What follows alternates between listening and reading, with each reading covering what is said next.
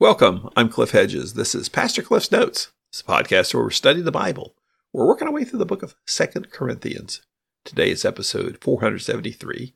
Looking at Second Corinthians chapter 3, verses 16 through 18. Let's read our passage. Whenever a person turns to the Lord, the veil is removed. Now the Lord is the Spirit, and where the Spirit of the Lord is, there is freedom. We all, with unveiled faces, are looking as in a mirror at the glory of the Lord, and are being transformed into the same image from glory to glory. This is from the Lord, who is the Spirit. Well, this is Second Corinthians. This is a letter that Paul is sending to Corinth, and he sent it from Macedonia. He had sent the tearful letter via Titus after his visit, which didn't go well.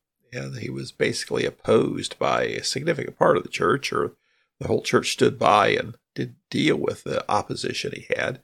So he felt like he was at odds with the whole church. And so he sent this tearful letter via Titus.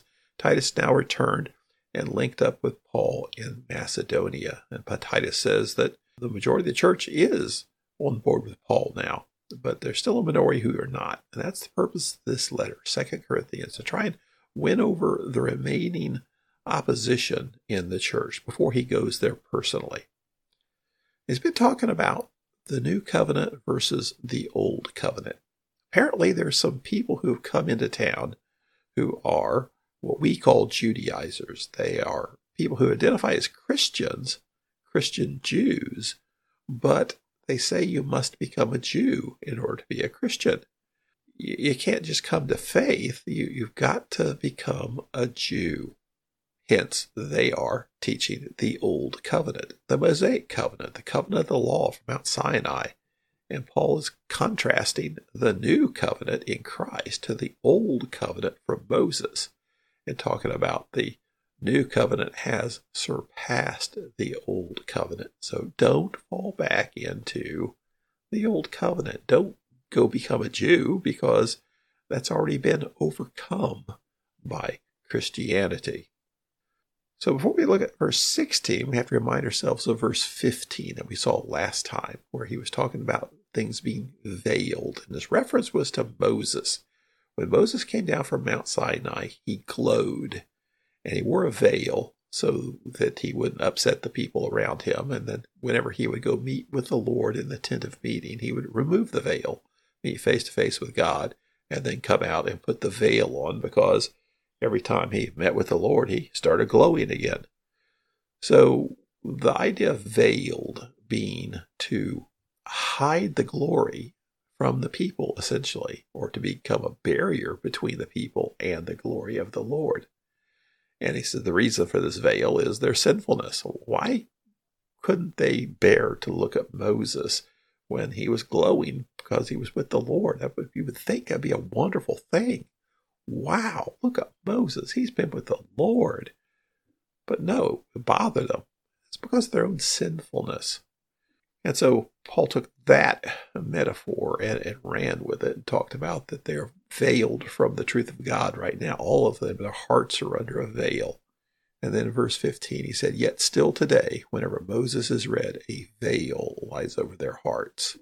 That leads into verse 16 today. But whenever a person turns to the Lord, the veil is removed.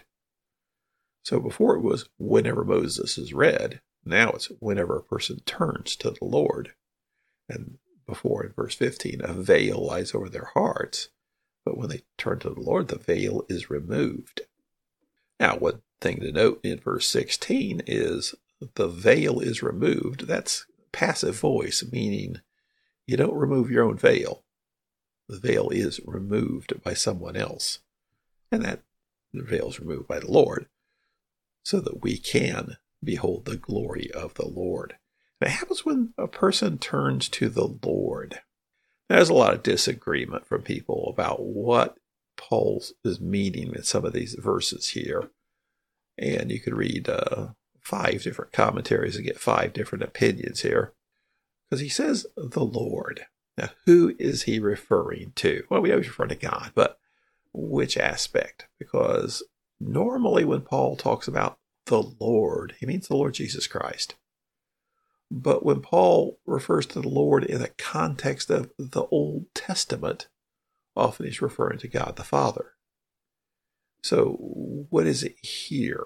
And I've read arguments both ways. It's hard to say because he's not actually quoting the Old Testament. And in fact, he's taken it into a new covenant idea now, turns to the Lord now, not when Moses went to see the Lord, but whenever a person now turns to the Lord. So is he talking about turning to God the Father, or is he talking about turning to God the Son, Jesus Christ? It you could say it doesn't necessarily matter. I don't think it does. You know, the whole point here is you're turning to the Lord. You're turning to God. You're t- turning to God the Father. You're turning to God the Son, Jesus Christ.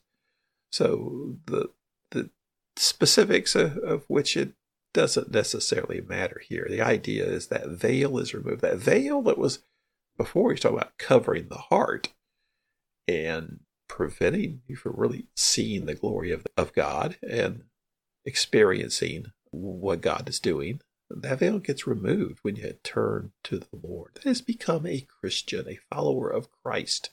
That's where I would go along with. He's talking about Jesus Christ here, turns to the Lord. He's talking about following Christ, but turning to the Lord the Father through Jesus Christ, he could be meaning that. Verse 17, he now amplifies on this. So you turn to the Lord, the veil is removed. Now the Lord is the Spirit. And where the Spirit of the Lord is, there is freedom. Now this gets complicated. And we just have to have a lot of humility here because, again, there are all kinds of interpretations on this. Uh, however, you can dream it up, somebody says, yes, that's the answer. So we just have to step back and kind of take it in a big picture kind of way. Let's not get in here and try and dissect this because it, it could mean a lot of things. Now, the Lord is the Spirit. He's obviously talking about the same Lord as he was in verse 16. So is he now saying God the Father is the Spirit? However, he says the Spirit. He doesn't say is Spirit. He says is the Spirit. Is he referring to the Holy Spirit here? Or is he just referring to not necessarily the Holy Spirit, but it's the Spirit of Jesus Christ? He's been talking about spiritual things when he was talking about the Old Covenant versus the New Covenant. The Old Covenant is covenant of death, and the New Covenant is a covenant of life. The Old Covenant is a covenant of written words. The New Covenant is a covenant of the Spirit. So is he just talking kind of general spiritual things, or is he talking about the Holy Spirit? But he says the Lord is the Spirit. So is he saying the Lord Jesus Christ is the Holy Spirit? And where the Spirit of the Lord is, there is freedom. So the Spirit of the Lord, referring to the Spirit of Jesus Christ or the Holy Spirit being the Spirit of God? It's hard to say exactly what he means here. I think he is talking about the Holy Spirit because the Holy Spirit is the one who does these things. The Holy Spirit is the one who removes the veil. When we have faith in Jesus Christ and turn to the Lord, the Holy Spirit's the one who removes that veil from our hearts and allows us to fully comprehend, or at least the best we can, the glory of God. And where the Spirit of the Lord is, there is freedom. Now, what does he mean by freedom? Some think he means freedom from the legalism of the law. Some think he's just talking about his ministry here in general, and it's the freedom to be bold, because he talked about being bold uh, a couple of times ago. Is it just the freedom to be bold? You're not encumbered anymore by fears, or is it freedom from the law? I believe kind of both of that. It is freedom from being under the law, bondage to the law, because that's what he's contrasting here is being under the old covenant versus under the new covenant. So if somebody's in darkness, they can't comprehend the things of God. But when they do come to the Lord, that veil's removed. They can comprehend the things of God. Because the Holy Spirit is there, and that brings freedom. And verse 18 We all with unveiled faces are looking as in a mirror the glory of the Lord, and are being transformed into the same image from glory to glory. This is from the Lord, who is the Spirit. So we all with unveiled faces. Who's we all? Everybody who's a follower of Christ has had this veil removed. Now, he's been talking about the veil over the heart and the veil over the face. And so, is he really making some nuances here? Where Moses, when he went out in public, his face was veiled so that people wouldn't see the glory of the Lord because they couldn't comprehend the glory of the Lord because of their sinfulness. As Paul saying that we go out into the public and we are not wearing a veil because we do reflect the glory of God to the people around us. We want the people to see the glory of God in our lives. I, I think that's what he's actually getting at now. We're we're not hiding under a veil like Moses did, because Moses eh, it wasn't that Moses was hiding; he was just being sensitive to the people. They were afraid of him because of their sinfulness. But we we don't have to have a veil. We can go out and reflect the glory of God. And we're looking as in a mirror at the glory of the Lord. We saw that in 1 Corinthians, this idea of looking in a mirror. And there we said uh, probably the best way to understand this is not directly. That it wasn't that mirrors were such bad quality, that was such a fuzzy image. Actually, Corinth made mirrors. There was one of their industries there. They made good quality mirrors made of polished metal. You get a piece of polished metal and you get a pretty good reflection in it. So it wasn't so much that it was a bad image, but not directly. So we don't directly see the glory of the Lord. How does that work?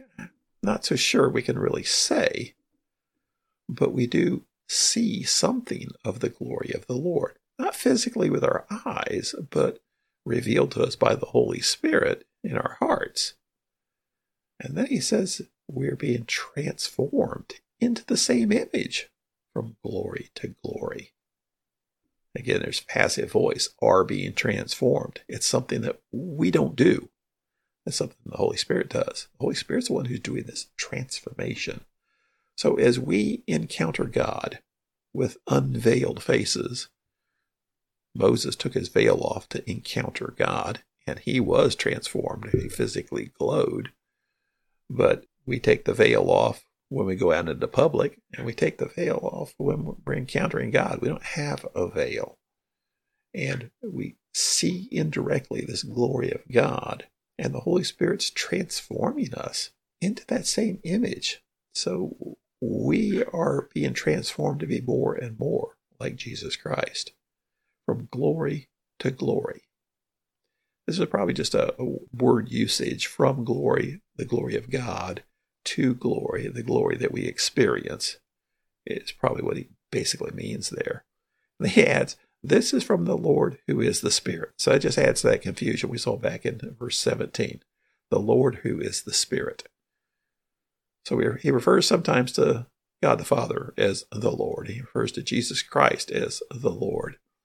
Is he kind of tacking on the Holy Spirit here too with the Lord? It, it, it's hard to say exactly what the language he's trying to get at means, but I think the picture he's painting here is when we come to God, we come to faith in Jesus Christ, and when we are dwelt by the Holy Spirit, some things that happen, that veil is removed from our hearts, and we are able to directly encounter God.